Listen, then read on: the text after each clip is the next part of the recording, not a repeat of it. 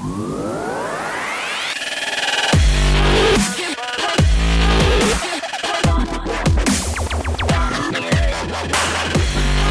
לכולם, אתם על הבריף, פודקאסט על שיווק בעברית.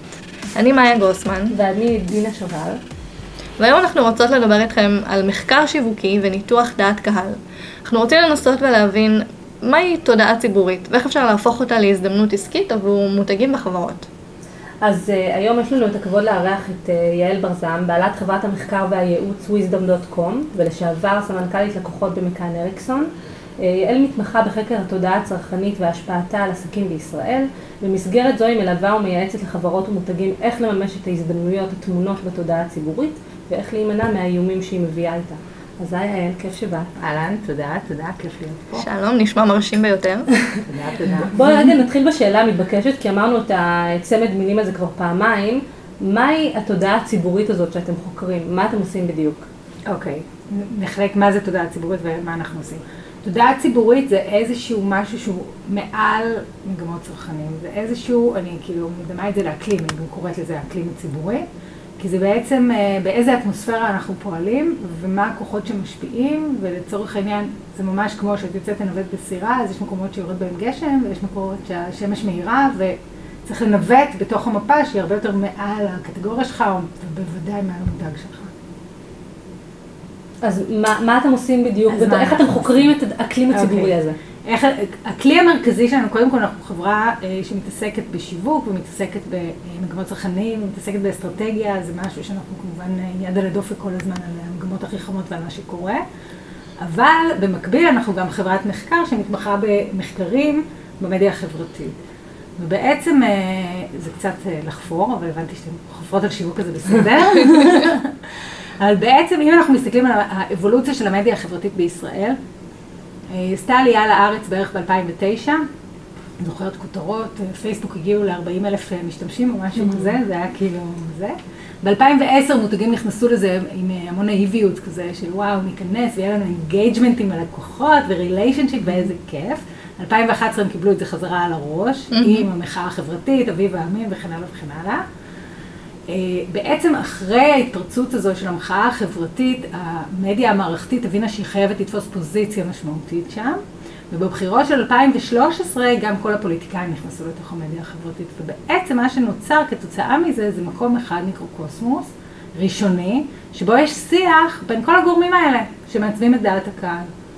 אפרופו engagement ודיאלוג, אז זה בעצם נוצר איזשהו דיאלוג של כולם ביחד. ובעצם הפילוסופיה שלנו אומרת שאם אתה יודע מה קורה ב social, ואתה מבין את הדיאלוג הזה, אתה יכול, זה ברומטר, אה, זה הברומטר המיטבי להבין את האקלים הציבורי. מעולה. וזה בעצם מה שאנחנו עושים. אז בואו נראה מה, מה קורה בעצם לצרכן הישראלי בשנת 2016. איזה מגמות מרכזיות אנחנו רואים בתודעה הציבורית היום? אוקיי, okay. אה, קודם כל אני חושבת שיש שיפט מאוד משמעותי ובמובן הזה זה, אני אוהבת שינויים באקלים, אז זה מאוד מרגש. יש לך מה אה, לחקור. כן, כן. אה, אם אנחנו מסתכלים על מדינת ישראל מיום היווסדה, היה את הנושא הלאומי, אה, לאומי, ביטחוני, כל המלחמות, כל המצב, וגם כל מערכות הבחירות, הכל היה סביב הלאומי-ביטחוני, זה היה ימין ושמאל, זה היה דבר מרכזי. בעצם 2011, בעולם כולו וגם בישראל, היה שיפט בהלך הרוח הציבורי הזה, ועלה כל הנושא של ה-99%, מחאה חברתית, סדר היום החברתי-כלכלי הפך להיות סדר היום המרכזי.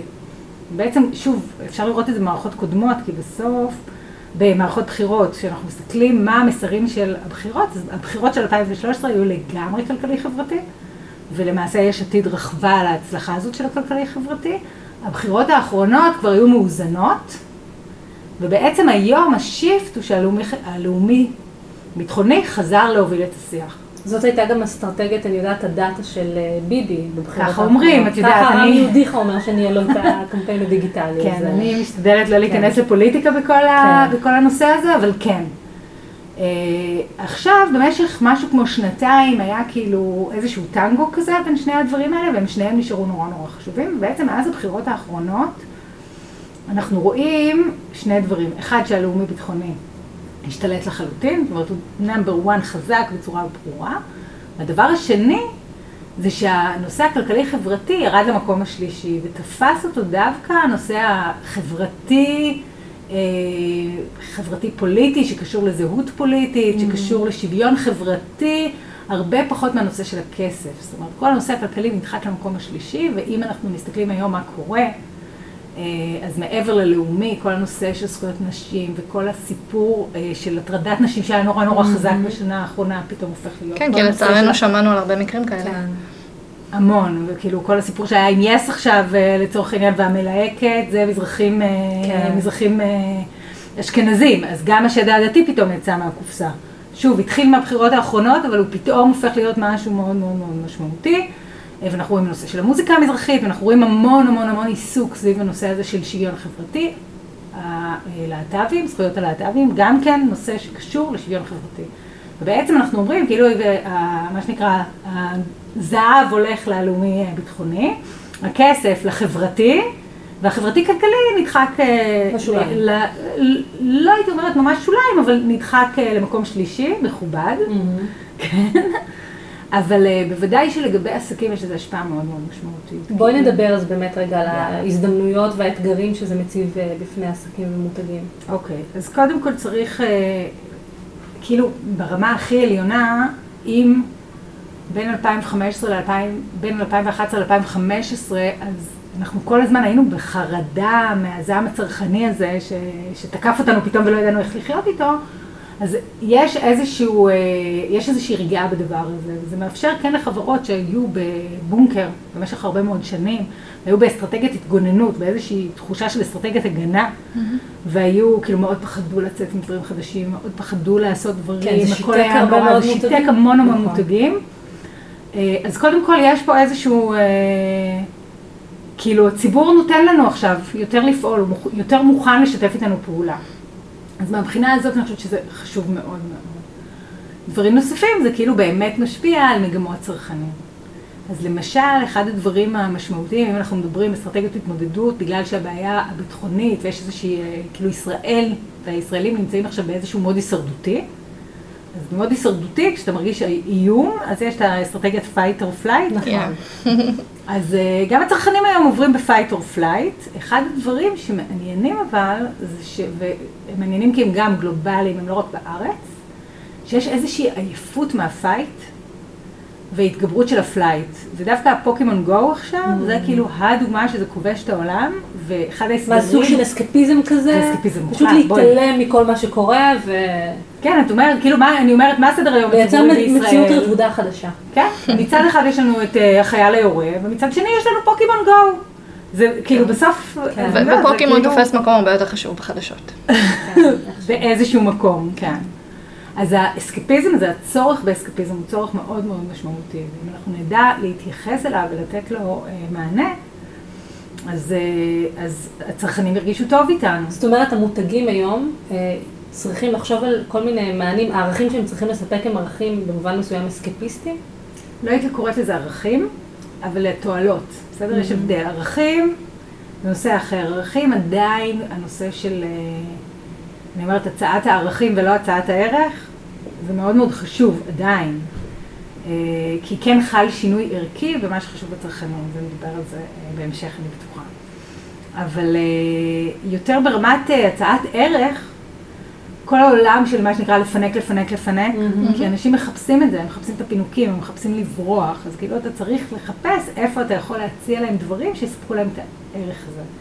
נניח כל המשפנים, המשפנים בפייסבוק, אם אתם לוקחים את המאה המשפנים בפייסבוק, כולם מצחיקים נורא. הרוב המכריע זה צחוקים, צחוקים, צחוקים. אם אנחנו מסתכלים מה אנשים עושים היום בסנאפצ'אט, הטרפת של הסנאפצ'אט זה גם, זה צחוקים, זה כאילו מין הנאות אה, פשוטות כאלה, אה, של אה, להיות קצת מפגר וליהנות מזה ולהרשות לעצמך. זה הלחם והשעשועים החדש בעצם?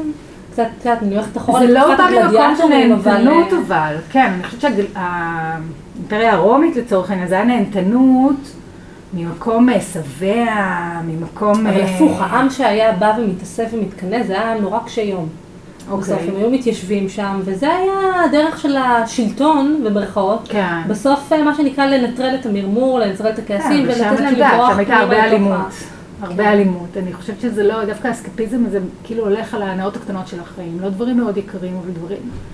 כי כאילו זה, זה הבדל מאוד גדול מנהנתנות, mm-hmm. בסדר? זה כאילו מאוד חשוב להבין את זה גם. זה הדברים הקטנים האלה, זה לשבור את ההעלאות. הקטנות ביום. כן, הצחוקים הקטנים האלה, הפיגור הזה, עכשיו זה גם בשפה תקשורתית של מותגים, איך אנחנו מדברים עם הצרכנים, זה מאוד מאוד משמעותי, וגם בהצעות ערך, איך אני... לא משנה, עכשיו יש את הדני דורי הזה עם הפסלים של הילדים כן. שהם חולים על זה, אז גם המבוגרים מחפשים את הפסלים הקטנים שהם עושים, הם אה, כאילו בשביל הכיף שלהם. אז אה, זה דבר אחד שהוא מאוד מאוד משמעותי. דבר שני זה הפטריוטיות, שזה זרם מטורף בארץ. כאילו אני אומרת, בוא תתעטף בדגל ישראל, כנראה זה יעשה לך טוב. אה, אז גם פה, גם וגם במונחים למותגים? ש- מצפים ממותגים להיות יותר פטריוטים? אני לא יודעת אם זה נכון להגיד שמצפים ממותגים להיות יותר פטריוטים, אבל מותגים פטריוטים מקבלים נקודות. לא, זה אנחנו נגד כולם. זה בדיוק, זה אנחנו שאחדות מאוימים, לאומית. אנחנו מת- מתאחדים. מתאחדים. כן. בדיוק, וזה הקטע של הפטריוטים. זה בדיוק הדבר. טוב, צריך באמת להבין איך, איך, איך לנצל את זה או לנכס את זה לטובתך בתור מותג, ומה בעצם אפשר להציע, ש, שלא אבל חורג בעצם מהערכים האמיתיים שלך, של המותג. אתה לא יכול לשנות את עצמך מאלף ועד תו, אתה צריך להבין אולי ברמת קמפיין, ברמת מסר ספציפי, איזה שינויים אפשר לעשות. נכון, נכון. אה, נדבר על האותנטיות ועל הנאמנות לעצמך, וזה אין ספק שבמערכות היחסים עם צרכנים היום זה הדבר החשוב ביותר. אה, ואם אתה מנסה להיות משהו שאתה לא, אז תקבל את זה כבומרנג בפרצוף. אז זה כאילו לנסות... אה, תמיד י- אנשים יעשו לך רפלקשן למה שאתה כן באמת. אה, אבל לפני שנדבר על הנאמנות של המותגים לעצמם, אני רוצה רגע שנדבר על הנאמנות של אנשים למותגים. כן. אה, הרבה מחקרים שבוחנים את רמת העדפה שיש לצרכנים על בסיס נאמנות מותגית אה, מראים אה, בשלוש שנים האחרונות ירידה די תלולה במדד הזה. נכון. וכמו שזה נראה היום, כאילו הפונקציונליות או הצעת הערך הכי משתלמת הם לא פעם אלה שמייצרים את העדפה וכוונת הקנייה של מוצר אחד על, על חשבון מוצר או מותג אחר. אנחנו רואים את זה הרבה עם העלייה של ה private labelים מאוד מאוד חזק. איך את חושבת שמותגים יכולים להשיב חזרה את אמון הצרכנים ולייצר אה, נאמנות על בסיסה? מה, מה הם צריכים לעשות היום? איך הם יכולים למנף את התודעה הציבורית הזאת שאנחנו מדברים עליה, מהמם. כדי לגשר על הפערים האלה ולעמוד בציפיות החדשות של הצרכנים האלה? אוקיי, קודם כל אמון זה נושא שמאוד מאוד קרוב לליבי, כי אני חושבת שאמון זה הדבר הכי, הכי משמעותי שמותגים צריכים לבסס מול צרכנים, ואותנטיות היא דרך מאוד משמעותית לעשות את זה, אבל אמון זה כאילו, זה בסיס של כל ריליישנשיפ, אם אין לך אמון, אה, אז חבל על הזמן. אני חושבת שבעצם כשאנחנו מדברים על נאמנות לקוחות, צריך להבין שבעולם התזזיתי שאנחנו חיים בו, אנשים עושים את הבחירות שלהם בכל רגע מחדש. עכשיו, הרבה פעמים אנחנו אומרים, אוקיי, בחרו בנו, שגר ושכח. לא. אגב, גם אם אנחנו מסתכלים על שיעורי הגירושים המתגר- המתגברים, אם אנחנו מסתכלים על דור ה-Y והקושי שלו לבסס מערכות יחסים כי אתה זז, להישאר במקום עבודה אחד לאורך שנים. בדיוק, בדיוק. אז יש לנו תזזיתיות, כי אנחנו כל היום שואלים את עצמנו האם הבחירות שלנו הן נכונות, והאם קיימות אפשרויות אחרות שהן טובות יותר עבורנו. זה עולם רווי באלטרנטיבות, אני חושבת שזה מגיע גם משם. נכון, ברור, ברור, ברור, חד משמעית. אז זה קודם כל, צריך להבין שהצרכנים כל יום בוחרים בך מחדש. אם הם בוחרים בך כל יום מחדש, אתה צריך לתת להם סיבות כל יום מחדש, אתה צריך להיות, לחזק את הסיבות שבהם בחרו בך מלכתחילה, ולחדש, אם יש, אה, מה שנקרא, רפי תרגש אותי, כאילו צריך גם אה, להפתיע ולחדש ולרגש. עכשיו, הסיבה שבוחרים בפרייבט לייבלים, או שהמותג במרכאות לא חשוב, זה כנראה שהמותג לא נותן איתו, בעצם היה כאילו, אני אומרת, מותר המותג על המוצר, בסדר? מה מותר המותג על המוצר? זה זה שהוא מביא איתו תועלות רגשיות וסנסוריות שהן מעבר למוצר עצמו.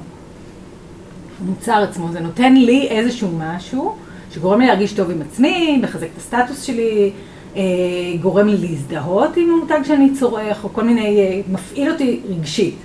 בסדר? עכשיו, העובדה שאנשים מקבלים החלטות על בסיס רגשות וחושים, היא עובדה מוכחת מדעית, זאת אומרת, אין מה להתווכח על הדבר הזה. השאלה אם אתה נותן לי תועלות וערכים כאלה, או לא נותן לי תועלות וערכים כאלה.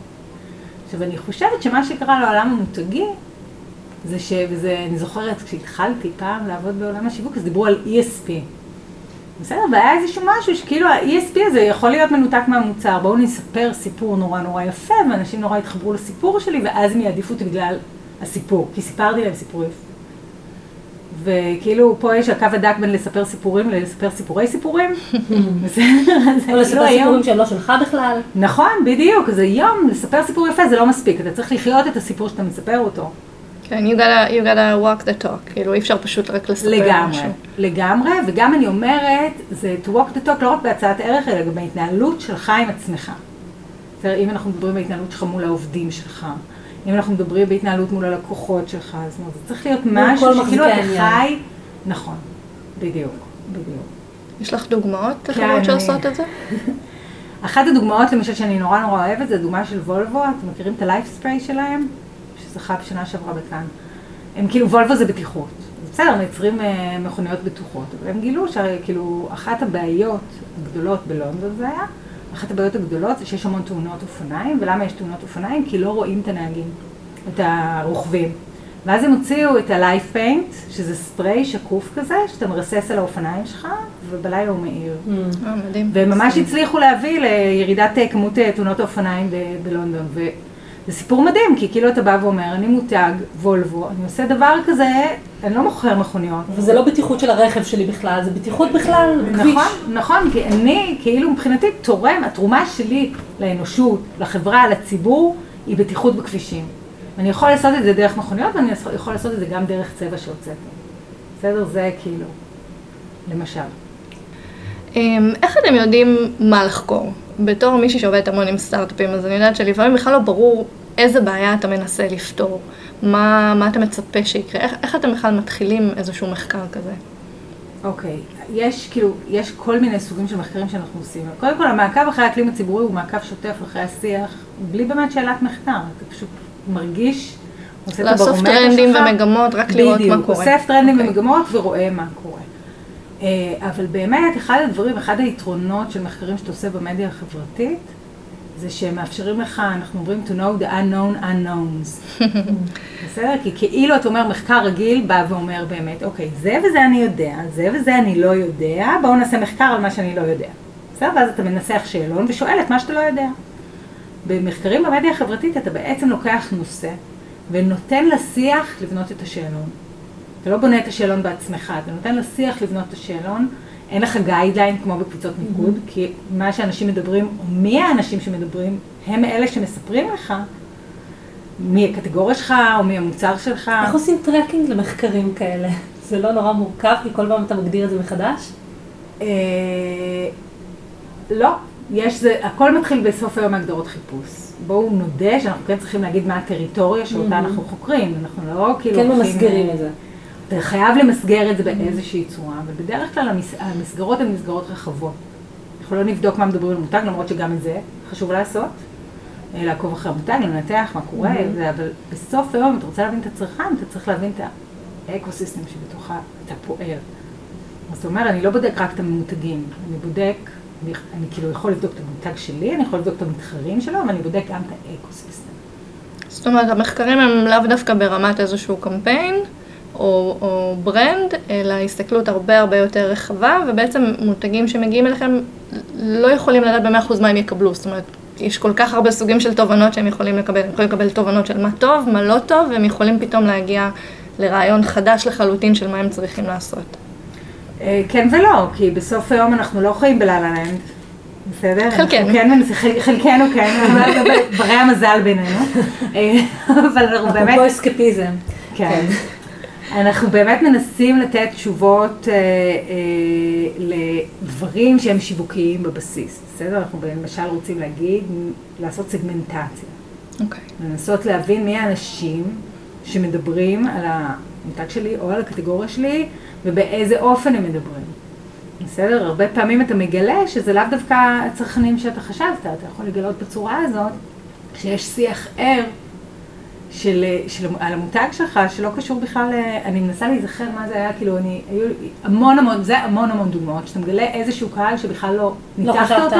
כאילו ברמה שאתה בכלל לא הלכת לעשות אותו, נניח, אה, אני זוכרת עשיתי איזה פרויקט בעולם הבשר, ותמיד עושים כאילו אימהות לילד מחקרים, אימהות לילדים, טה-טה-טה, והתברר שבכלל נוער זה הקהל, הקהל המרכזי של הקטגוריה הזאת, ואתה רואה את זה בתוך השיח, ואז אתה בודק כמותית. אתה רואה שאתה, שאכן אה, אכן כך, הם צרכנים- הגדולים. מאוד מאוד משמעותית, כי זה. קהל. שפספסת עד היום. אגב, ומהכיוון השני, גם אתה יכול לראות מה הדברים שמפעילים את כל אחד מסוגי הכלים שאתה כן פונה אליהם היום, ואז לדעת נכון. איך לייצר פנייה או הצעת ערך יותר מדויקת ויותר חכמה לכל אחד מהקהלים שאתה כן עובד בהם ממילא. נכון, שזה, נכון. שזה יושב טוב על כל עולם הפרסונליזציה, זאת אומרת לתת לאנשים בדיוק את מה שהם רוצים, לגמרי. וברמה האישית. לגמרי, והדאטה דריבן, כי בעצם היום אנחנו נמצאים בעולם שאנחנו חייבים לעשות סגמנטציה. אני זוכרת שהתחלתי לעבוד בעולם השיווק, אז הייתה לי איזו תובנה, ואני זוכרת שאמרתי, בישראל אין מקום לסגמנטציה. זה היה בשנת... כי לא היה, מדינה כאילו מה... קטנה, מה זאת מדינה אומרת? כזאת קטנה, אנחנו כל המדינה, זה סגמנט. זה הסגמנט. בגלל זה מדורת השבט היה דבר נורא חזק. נכון, גם עד היום, אין, מה זה 30 אחוז רייטינג? איפה יש 30 אחוז רייטינג? אין מדינות כאלה, זה, אם הן לא טוטליטריות. באמת, אבל אה, אז זה כאילו היה אז והיום. יש מקום לסגמנטציה, כי יש כלים לפנות בצורה סגמנטלית. אה, ואנחנו יכולים באמת, כמו שאת אומרת, להבין מה הצרכים הייחודיים של כל אחד מהסגמנטים, ואיך אני יכולה לתת להם מענה בצורה אה, טובה יותר. אז איך רגע אם נצלול עוד אה, שלב אחד פנימה לתוך העולם המחקרי שלכם והעבודה שלכם, תוכלי רגע לשרטט לנו תהליך של מחקר בנושא מסוים, לספר לנו איך, איך תהליך של בניית מחקר עובדת. מגיע כן. לכם לקוח, ומה קורה אז? כן. קודם כל, בכלל, אני תמיד אומרת ש, שהמדיה החברתית זה מכרה יהלומים, שרוב המותגים קוראים ממנו, פחם. אז אה, זה מבחינתנו, כאילו, וגם התהליך, אנחנו כאילו מדמים אותו לכל הנושא של אה, ליטוש ושיבוץ יהלומים, שבעצם השלב הראשוני זה קריאת הדאטה, שפה אתה צריך לבנות הגדרות חיפוש שמתאימות לנושא המחקר, בין אם זה קטגוריה מסוימת, בין אם זה קהל מסוים, אתה יכול גם להגיד, אני רוצה לחקור סטודנט. אבל תמיד הזירה שלכם, שבה אתם חוקרים, תהיה הזירת הדיגיטל.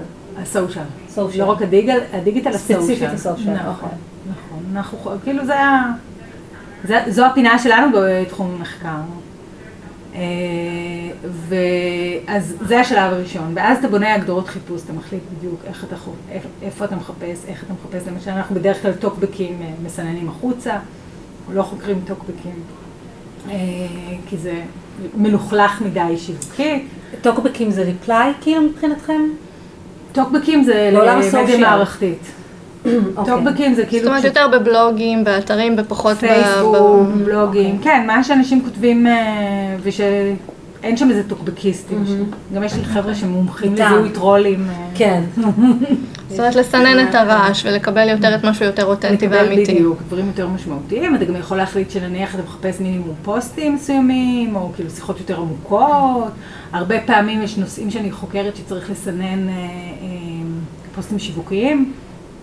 שאתה אוקיי. לא רוצה לדעת מה משווקים אומרים או דוחפים לך, אלא מה הצרכן עצמו אומר. זאת אומרת, יש את כל הנושא של קריאת הדאטה, טיוב הדאטה לקראת הניתוח. זה השלב הראשון.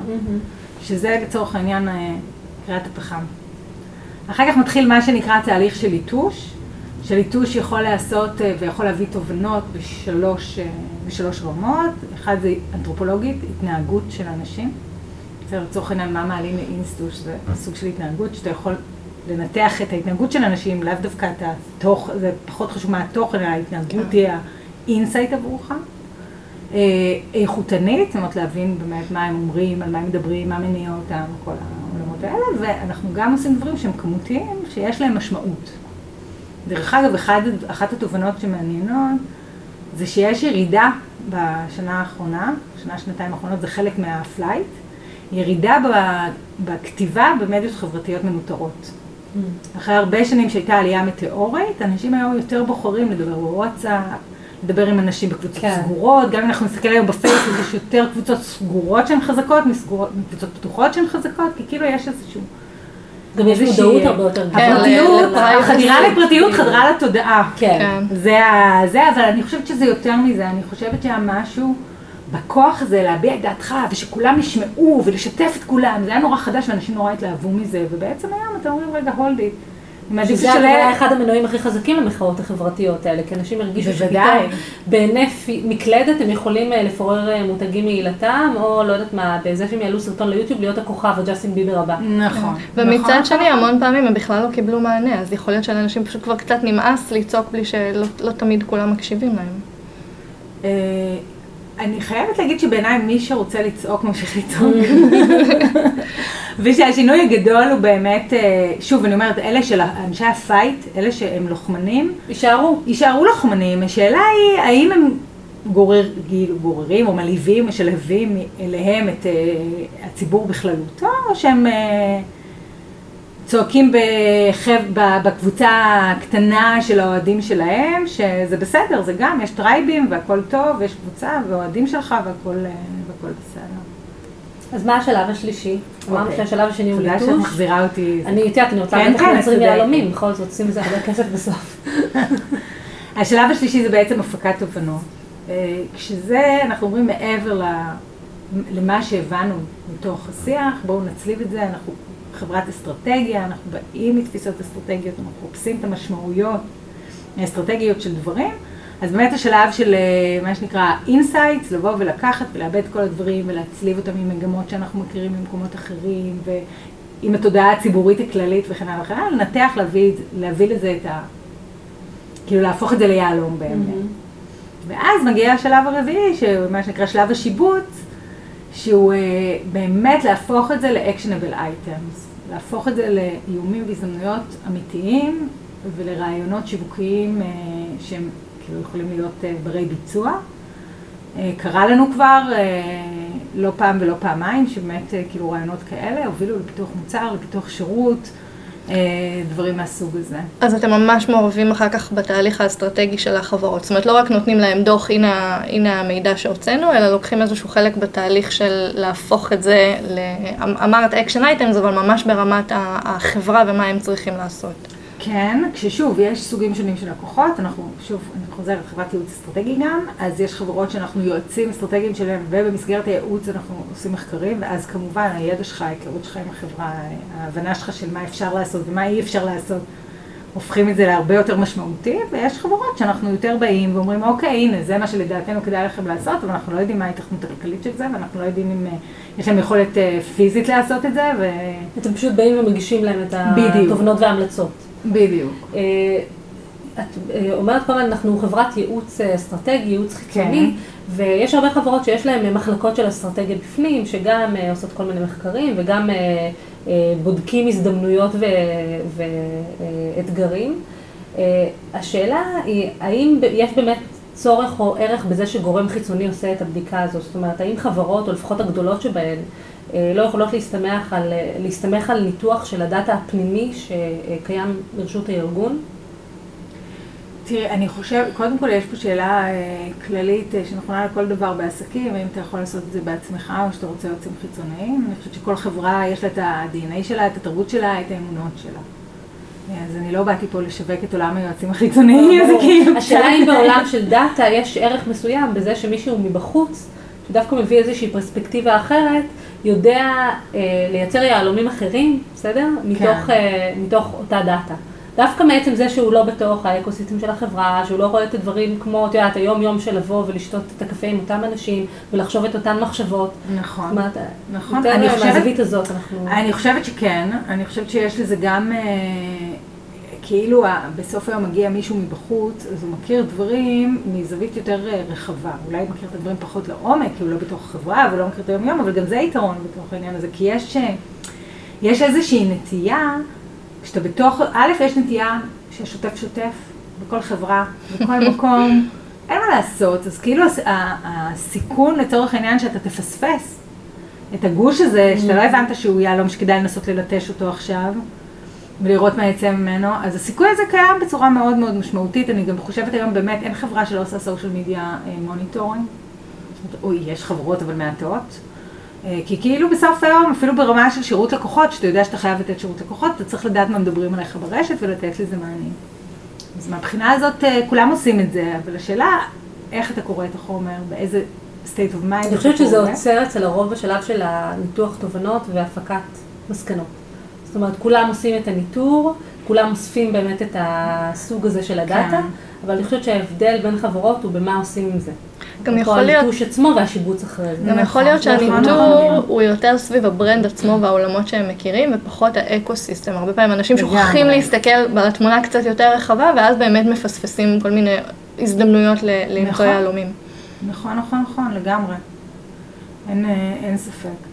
אז אני חושבת שבסוף היום כשמגיע יועץ חיצוני, ואני מכירה את זה גם כשעבדתי בפרסום, וזה כאילו בסוף יש לך היכולת, כשאומרים מה זה קריאטיביות, היכולת לקחת משהו מעולם אחד ולהשליך אותו על עולם אחר.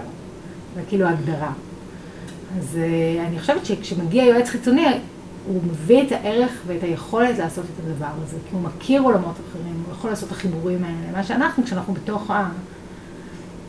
התעשייה אנחנו פחות יודעים לשאול. למה, כאילו, כי אנחנו עובדים בתוך חוקים של תעשייה, ואנחנו לא תמיד מאתגרים את עצמנו לשאול למה. יש הרבה מגבלות בראש. זה, אתה רואה את זה הרבה פעמים גם כשאנשים מגיעים לתפקיד חדש, פתאום יכולים לבוא עם כל מיני רעיונות משוגעים ואומרים להם, רגע, רגע, אצלנו לא, לא עושים כזה, פה אין.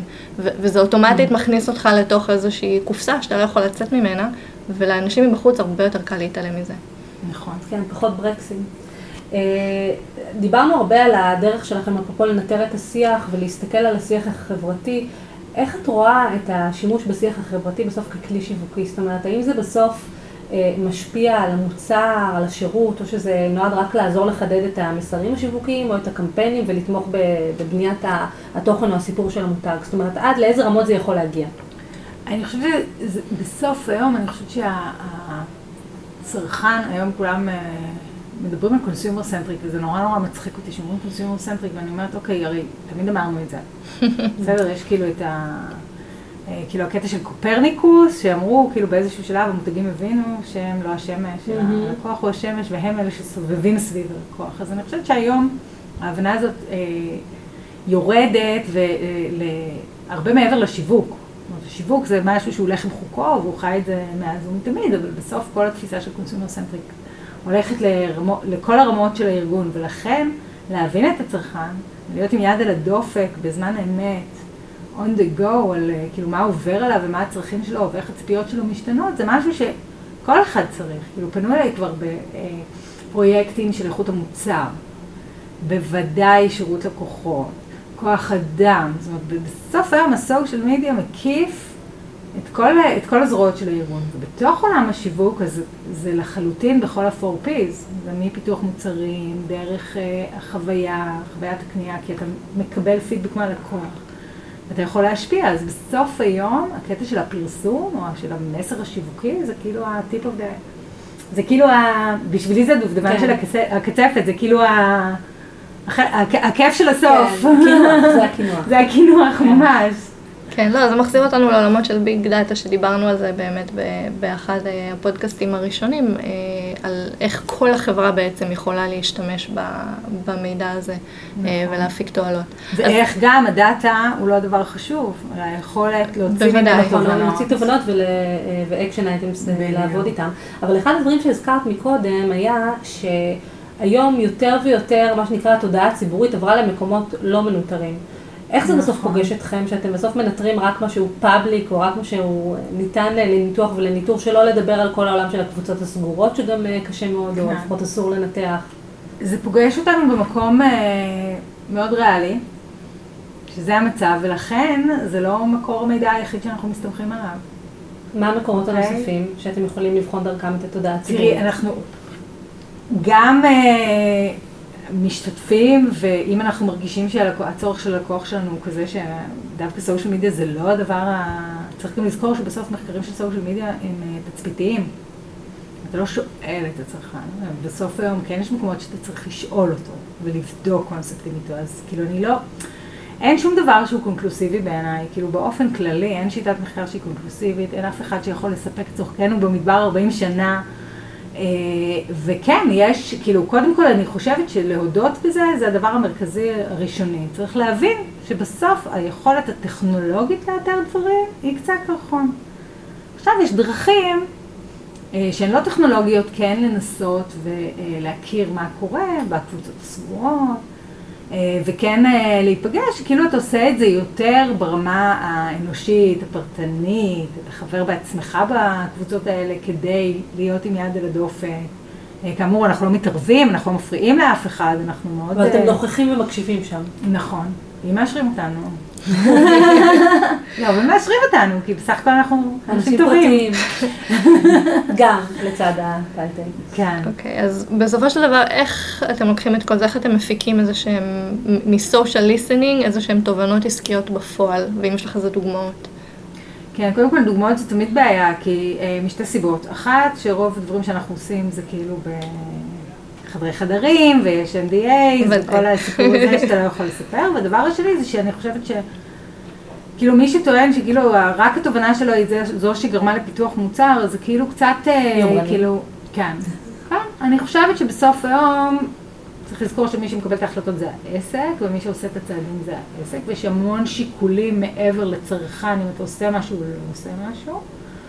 אה, אבל בסוף היום יש באמת שורה ארוכה של מוצרים ושירותים ושל קמפיינים, שאתה יודע שגם לפעמים הזרעים שלך, ש, שכאילו הצגת דברים בצורה אחרת, שהזרעים שזרעת כאילו נושאים פרי בהמשך, וגם ממש דברים ישירים. יש דוגמה אחת שאני יכולה לתת אותה כי היא כבר, אה, מה שנקרא, זכתה באפי והיא out there והכל מוכר, וזה של בזק בינלאומי, הכבל התת-ימי, שזה, אני אנסה לתמצת את זה, כי זה כמובן היה זה, אבל הייתה שם אה, אה, תובנה שעלתה מניתוח תוכן גולשים, שבעצם זה היה בדיוק המעבר, אם אתן זוכרות, היה כאילו, התחלנו פעם ב...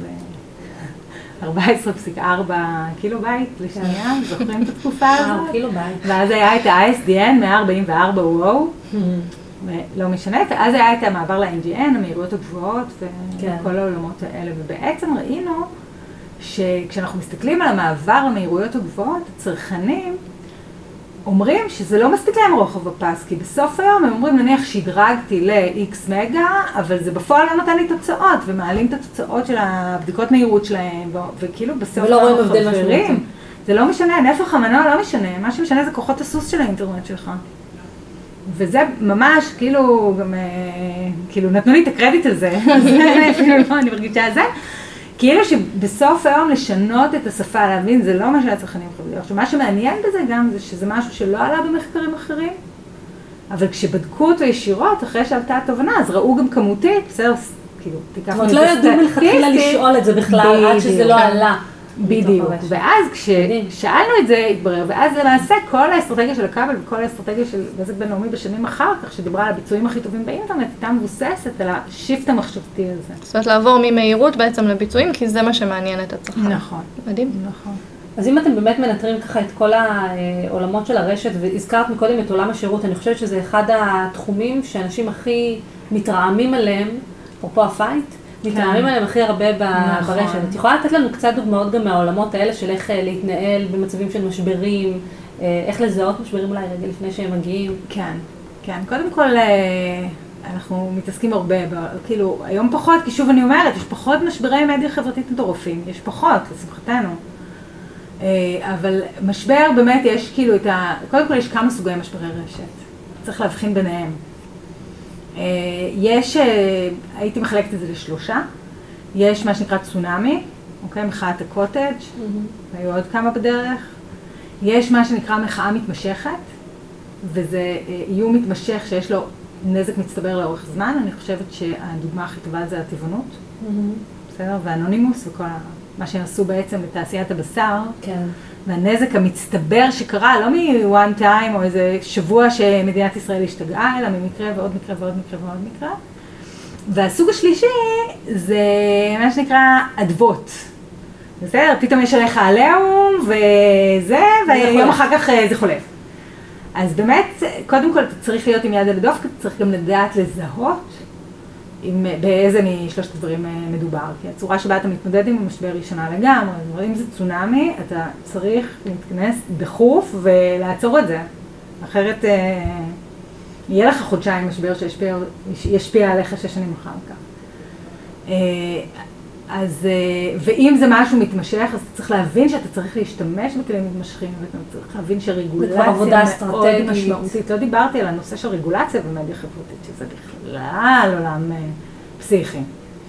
כי בסוף היום, כאילו, מצחיק אותי, כאילו, אני אומרת, הסדרי העדיפויות האלה, חברי כנסת עוד לא הבינו אותם, אז החברתי-כלכלי עד היום, כן. יש יוזמות של חברי כנסת שנותנים מענה למחאה החברתית. וכאילו הפופוליזם הזה, כאילו, הכה את התאגיד וקבל המון לייקים, זה כאילו ה... יש איזה קטע כזה, כאילו, כל הנושא הזה של חברי כנסת ושרים שנכנסים לפייסבוק או לטוויטר וכותבים דברים ומתנגחים בתאגידים, זאת אומרת, תופעות כן, כל מיני רובין אה, הודים כאלה פתאום. כן, כאילו ככה הם אה, רוצים אה, לקבל אוהדים. אז גם הדבר הזה, ובעצם כאילו כשיש משהו שאתה רואה שהוא לא מפסיק ולא מפסיק, אתה אומר, חברים, זה יגיע לרגולציה בסוף. זה לא שזה יעבור מאליו. לעומת הדברים ש, שחולפים. אז א', איך אתה מזהה את זה? אתה צריך להבין, אה, אתה צריך להבין כמה דברים, אתה צריך להבין עד כמה זה אה, באמת נמצא באזור סיכון משמעותי. עד כמה זה נוגע להרבה אנשים, כמה זה פורט על רגש מאוד מאוד בסיסי. יש לי כאילו תיאוריה שלמה על זה, אבל כאילו לא, לא, מה שנקרא קצרה היריעה, אבל יש, יש כלים, יש כאילו ממש, אצלנו יש צ'קליסט שבא ואומר האם יש פה אה, סכנת צונאמי או לא, ואתה עושה את זה ב, ברגע שהדברים קורים, וגם אתה עוקב אחרי, עוקב אחרי היקפי השיח ואתה מסתכל על בנצ'מרקים של דברים אחרים. בסדר? אז אתה כאילו ברמה של תוך כמה שעות אתה יודע אם אתה, באיזה סוג של משבר אתה. המשברים המתמשכים, אתה רואה כאילו האם יש uh, קהל של אוהדים שהוא קהל uh, מאוד מאוד uh, עקבי, וכאילו אם יש כוח שעובד על העניין הזה, אתה צריך למפות את הקשרים. בעצם אחד הדברים שקרו מאז המחאה החברתית היא כאילו הפכה להיות הרבה יותר ממסדית. ויש כאילו גם אנחנו יכולים לראות היום את המדיה נורא מחפשת לסקר דברים שקורים ברשת. בסדר? זה היה הסיפור של התמ"לים. אז כאילו הצעת החוק זה בגלל הקבוצות הסגורות בפייסבוק. אהה, בסדר. אוקיי, אבל זה כאילו גם כל הקטע לקשור לעצמך את הכתרים אה, של הדברים, אבל יש לזה השפעה, שוב, יש לזה השפעה. כאילו מין קטע כזה שברגע שיש קבוצה כזאת, יש מין מסלולים נורא נורא ברורים. בסדר, אתה כבר יודע, אנחנו כבר יודעים פחות או יותר. אז חשוב לזהות באמת בזמן את סוג המשבר, ולדעת לפעול לפיו נכון. ולטפל בו בזמן. נכון. אגב, זה אומר שבעצם צריך... או, או להתעלם ממנו. יש כאילו, סליחה שזה, יש את הסיפור של אגדיר שאני תמיד נותנת כן. אותו. שהם כאילו אמרו, אוקיי, לא מצא חן בעיניכם, לא נורא. והתעלמו, ולא כן. קרה להם כלום, בסדר? כאילו, כי הם הבינו שזה אדווה חולפת, שזה לא משהו שכאילו ב- בלב, אה, כן. כאילו, כן. את מדברת הרבה, אה, גם שמעתי אותך מדברת אה, בכל מיני מקומות, אה, מה שנקרא מחוץ לפודקאסט שלנו, את מדברת הרבה על עולם של קיימות ואחריות חברתית, אפרופו תודעה ציבורית. איפה בעינייך עובר הגבול בין קיימות לבין wash, ולמה בכלל נכון למותגים לעבוד בזה כדי לייצר אפרופו תודעה, תודעה ציבורית חיובית כלפי המותגים שלהם? קודם כל, בדיוק יצא briefing חדש של TrendWatching, שנקרא The Big Brand Redemption, כאילו מדבר על הצורך של מותגים אה, לקבל, כאילו לגאולה מהצרכנים, mm-hmm. ושכאילו המקום הזה של, אה, של דווקא של תרומה לקהילה ועשייה, שהיא עשייה מקיימת, זה משהו שהוא כאילו, צרכנים ממש מצפים את זה מתאגידים, ומקבלים את זה מאוד מאוד באהבה. אז מעניין לקרוא את הבריפינג. אה, אבל אה, בגדול אה, הוא כאילו מבוסס על זה שיש בסוף היום לצרכנים יש איזה שהם רגשי אשמה סביב הנושא הזה של הפגיעה בעולם, בסביבה, כן. בסביבה וכן הלאה וכן הלאה, ובסוף היום אין להם את המשאבים, הם מרגישים שאין להם את המשאבים להביא לשינוי אמיתי. והם חושבים או מרגישים שתאגידים שיש להם הרבה כסף כן יכולים לעשות את זה. ואז יש פה איזושהי צרכנות עקיפה, כאילו mm-hmm. צרכנות מקיימת עקיפה. הם מרגישים שאם המותג שהם יצרכו יהיה מותג מקיים, אז בעצם הצריכה של המותג הזה גם הם בעצם מקיימים. בעצם תרומה לקהילה באמצעות. אני שילמתי את הפרמיה למותג הזה, שקניתי נכון. את המותג הזה, אז אני תרמתי כרגע. בדיוק, בדיוק. אז אנחנו רואים הרבה הרבה אה, פעילות סביב הדבר הזה, ועדיין צריך להיזהר מגרינווש, כי אה, זה באמת, אה, כאילו, זה יכול להיות בדיוק, לעשות לך בדיוק ההפך, זה יכול, אם אתה עושה גרינווש, זה, זה כאילו... מתי זה הופך להיות גרינווש? אני חושבת כשזה לא אמיתי, זה נורא נורא פשוט, כשאתה עושה את זה כאילו לצורך העניין... אה, זה כמו לתת כסף במקום לעשות שינוי, mm-hmm. בסדר? השאלה, צרכנים רוצים להרגיש שעשית שינוי. כשאנחנו מדברים על גאולה, אז כאילו שאתה באמת תיקנת את דרכיך. עכשיו, אם מה שאתה עושה זה לא לתקן את דרכיך, אלא לשים כסף במשהו שכאילו נראה שתרמת, שזה לצורך העניין כל ה... זה לסתימת פיות כן, בעיקר. בדיוק, לצורך העניין זה אחת הטענות אה, כלפי הטייקונים למיניהם והמעשים הטובים כן. שלהם, אז אומרים איזה מעשים טובים, כאילו יש פה פער מאוד מאוד גדול בין אה, מה שאתה עושה, כאילו מה שאתה עושה ביד אחת לעומת מה שאתה עושה עם היד השנייה. אז בסוף היום אתה צריך להיות מונוליטי, אתה צריך להשיג גשטלט שהוא מתחבר לציבור, לציבור בצורה שהוא יכול אה, להאמין לה. זה המון המון כסף אבל אה, להשקיע באסטרטגיות של קיימות. אה, זה משתלם למותגים? אני אחלק את התשובה לשניים גם. א', זה משתלם כי בסוף היום יש המון מחקרים שמראים שכשאתה פועל מתוך אג'נדה משותפת שלך עם הצרכן, יש לזה ערך בטווח הארוך ויש לזה תרומה לערך המניה. המחירים נעשו על מניות מסחריות, וראו שיש איזו תרומה ויש קשר. ואגב, עוד משנות ה-90, כי ב-Built to Last זה היה אחת התובנות המרכזיות, ואז היה את כל הטרנד הזה של branding בכלל, שדיברו על ערכים, ה-brand values, מאיפה זה בא. רק שברבות השנים ה-brand values הפך להיות משהו שכתוב על הקיר, ולא משהו שהחברה חיה אותו. ולמי שלא מכיר את הספר, תני לנו רגע איזה משפט okay. אוקיי. קצר עליו. הספר הזה, הספר הזה אה, בדק, לקח 100 חברות, 100 מותגים ש, שהיו מובילים במשך שנים ארוכות ארוכות ארוכות, וחקר מה בעצם הגורמים לזה ש, שהם הצליחו כל כך. ואחד הגורמים שמופו בעניין הזה, זה שזה חברות שיש להן ערכים שהציבור מזדהה איתם, והן פועלות לפי הערכים שלהם. זה, זה, ואגב, יש גם, אני לא יודעת אם אתם מכירות את הקפיטליזם הקשוב, הטרנד של הקפיטליזם הקשוב, הוא גם עשה מחקרים, זאת אומרת, יש מחקרים מהשנים האחרונות שנעשו שוב, וגם הם מוכיחים שאם אתה עובד לפי עקרונות הקפיטליזם הקשוב, שזה אומר שיש לך מטרה וערכים שהציבור מזהה איתם, זה יתבטא בסוף היום גם במחיר המניה, לטובה. אז זה החלק הראשון של התשובה. החלק השני של התשובה זה שכאילו יש משהו מוסווה בשאלה שמניח win-lose situation או zero sum, game, ואני חושבת שזה משהו שצריך לפרוץ מחשבתית. כי לצורך העניין בכלכלה אין צמיחה אם אתה משחק zero sum game, sum game, וכולנו רוצים לצמוח כי כולנו נהנה מצמיחה. ובסוף היום הדבר המרכזי, וזה כאילו אני מגיעה לאג'נדה המשותפת המפורסמת כן. שלי, שבסוף זה הדבר המרכזי, כאילו בסוף היום אתה צריך לחפש איזושהי אג'נדה שמייצרת ווין ווין, שגם אתה נהנה וגם הצרכן נהנה. וצריך להסתכל על, על מה שצרכנים עושים, זה לא שהם לא מוכנים לשלם כסף, הם רוצים להרגיש שהם מקבלים תרומה על הכסף שהם משלמים. אז מהבחינה הזאת זה לא, נכון שהם רוצים more for less, שזה סוג של קושי. כן. להתמודד איתו, תובנות צרכנית מאוד מאוד גדולה. אבל לא תמיד, יש מקומות שאנחנו מוכנים לשלם יותר בלי להתבייש בכלל. נכון, נכון, נכון, בגלל נכון. זה יש לחץ על המרווחים, מדברים על זה המון עכשיו, שמצד אחד הפרימיום מאוד מאוד עלה, מצד שני הלואו-קוסט עלה, וכל מה שנמצא נכון. באמצע ואין לו איזה ערך מבודל או מחיר מאוד מאוד זול, אז זה נדחק פשוט נכון. יותר ויותר. נכון, כן. יש לך איזה שהן דוגמאות קונקרטיות למותג שהשתמש בקיימות, שעשה משהו כזה והצליח? תראי, המותג שמדברים עליו כל הזמן בתור הדוגמה, זה כאילו, זה, זה נעלי תום. שכאילו, למי שלא מכיר, זה קונספט של one for one, שהחזון שלהם זה להנהיל את אפריקה, וכל מי שקונה נעלי תום, זוג זהה, ספדרילים אה, זהים, נתרמים לילדים שאין להם נעליים באפריקה, והמותג הזה הצליח בטירוף סביב העניין הזה, זאת אומרת, אנשים מוכנים לשלם יותר כסף, כאילו לשלם לצורך העניין פי שתיים על נעליים, כדי שנעל תתרם לילד שאין לו, מדהים.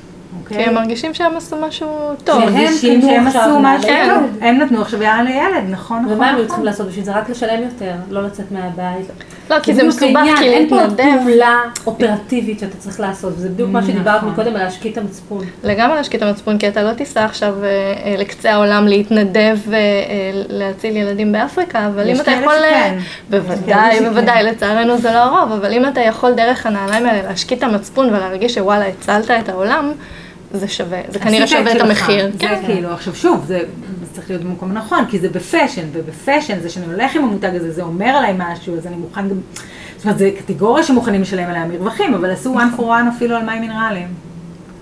כאילו, יש אה, בארצות הברית. זה כמו לעגל, אה, לעגל לטובה, וכל המהלכים האלה שהם נכון. קטנים מאוד, ואתה מרגיש שוואלה, בקצת מאמץ אתה עשית, עשית משהו. נכון, זה מייצר תחושה טובה. לגמרי.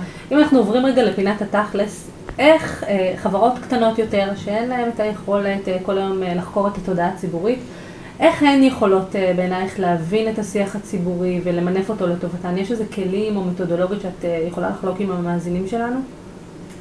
כן, קודם כל אני חושבת שלהאזין ל- להאזין למה שאומרים עליך ועל הקטגוריה שלך, כל אחד יכול, וזה לא דורש משאבים רבים, יש כאלה, גם טכנולוגיות חינמיות. יש רשימה, אם אתם רוצות אני אשלח לכם בהמשך. ודאי, נצרף לכם, נצרף את זה לפודקאסט, בדיוק. אה, ואם אתה רוצה משהו שהוא יותר מתוחכם, אז יש את כל אה, טכנולוגיות הניטור בתשלום, אה, שהן ברמות כאלה ואחרות של יכולות ניתוח, אבל הן נותנות כלים מאוד מאוד טובים. זה כאילו הבסיס, להיות, אה, להיות עם יד על הדופק. אה, אני חושבת שאחד הדברים אה, שמאוד משמעותיים, זה לשים את עצמך בנעליים של הצד השני, ולהבין למה הוא אומר את מה שהוא אומר, וזה כל אחד יכול לעשות בסוף היום. כשאנחנו מדברים על צרכנים זו- זועמים, אחד הדברים שהכי מעצבנים זה כשאתה מתבצר ואומר אני צודק. ופה יש את הדוגמה של אה, חסה סלנובה, שאני נורא נורא אוהבת, כי זה באמת היה כאילו דוגמה מקסימה. ממש. אה, אגב, ששם אני אפילו לא יודעת כמה הם מודעים לשיווק, וזה זה היה נראה לא, לי זה בא פשוט להם נורא. אותנטי. כן, נכון, זה היה נכון, באמת נכון. שלהם. שזה מה לא שיפה היה פה איזה בזה. מהלך אסטרטגי, אבל בואו רגע נספר על זה. אני אספר את כן. הסיפור, כן, זה אה, חסה נובה, זה חסה מהסוג החדש, והיא לא גדלה ב, על הקרקע, אלא גדלה ב... לא יודעת בדיוק מה, הידרו, הידרו whatever, כן. וללא אה, חומרים, אה, ללא חומרי ריסוס והדברה. ואחד הלקוחות שלהם העלה להם אה, תמונה בפייסבוק שהוא מצא צפרדע בתוך החסה. צפרדע חיה? צפרדע אוקיי. חיה. שהתמונה הזו היא. אימתה של אה, כל אה, חברת אה, מזון באשר היא. בעיקרון כן. אפשר לומר. לא, לא, חבל על הזמן. עכשיו אתה אומר, אוקיי, לקוח מעלה לך דבר כזה, קודם כל ברור שתזכה אותו לחסה, שתשלח לו ארגז חסות לכל החיים, בסדר, אבל יופי, אז עשית את זה, האם זה באמת אה, פותר את הבעיה שמצאו צפרדע בחסה שלך? ומה שהם עשו, הם פשוט הפכו את הבעיה להזדמנות, והם העלו פוסט, שכמובן הודו שזה לא בסדר, וכן הלאה וכן הלאה, ושכאילו יעשו את כל האמצעים שדרושים, אבל חשוב להבין שהאילנית המצויה הזאת, או איך שקראו לה, כן. הצפרדע הזאת, שהיא אה, אה, חיה נכחדת, כי חומרי הריסוס והדברה בעצם אה, גמרו את הזן הזה. ועצם זה שהיא הגיעה, החיה המסכנה הזאת הגיעה לחסה שלנו, זה רק מוכיח שבאמת היא יכולה לחיות בלי חומרי ריסוס והדברה. והם הפכו לא את זה משתמשים לאיזשהו סיפור. כן, וזה היה הראייה שהם לא משתמשים, כמובן, וזה כאילו גם סיפור אנושי ונוגע ללב, פתאום הצפרדע הזאת הפכה להיות... אה, אילנית הפכה להיות ה... אילנית הפכה להיות הפרזנטור שלהם. בשנה הבאה נראה שזה כבר עובר את אדל בשמות... אה, כן, לא. אגב, influencer של marketing. הלמ"ס. אה, טוב, תודה רבה רבה יעל. מאוד. מרתק לשמוע מה אנחנו יכולים אה, אה, ללמוד ולצפות מהצרכן הישראלי. אה, וידע זה חשוב, אבל מה שישנה בסוף לכל המאזינים שלנו זה מה תעשו עם הידע הזה. אה, אז אנחנו מקוות ש... שבצו יהלומים. כן, לגמרי. אני מקווה שמצאתם כמה תובנות אה, רלוונטיות שאתם יכולים להפוך לאקשן אייטמס, או לפחות לקחת את זה ברמת המודעות ולהתחיל לחקור יותר ולהקשיב יותר ולהפיק תובנות. תודה שהאזנתם. אתם מוזמנים להירשם לעדכונים באתר או ב-iTunes, אתם תקבלו נוטיפיקציה בכל פעם שיוצא פרק חדש. אה, כמו שכולנו יודעים, אה, עולם השיווק משתנה בקצב מסחרר, חשוב להישאר עם היד על הדופק, חבל שתפספסו, אנחנו תמיד כאן. תודה רבה יעל, עד. הפעם הבאה, תודה מאיה, תודה דינה, ביי. ביי ביי.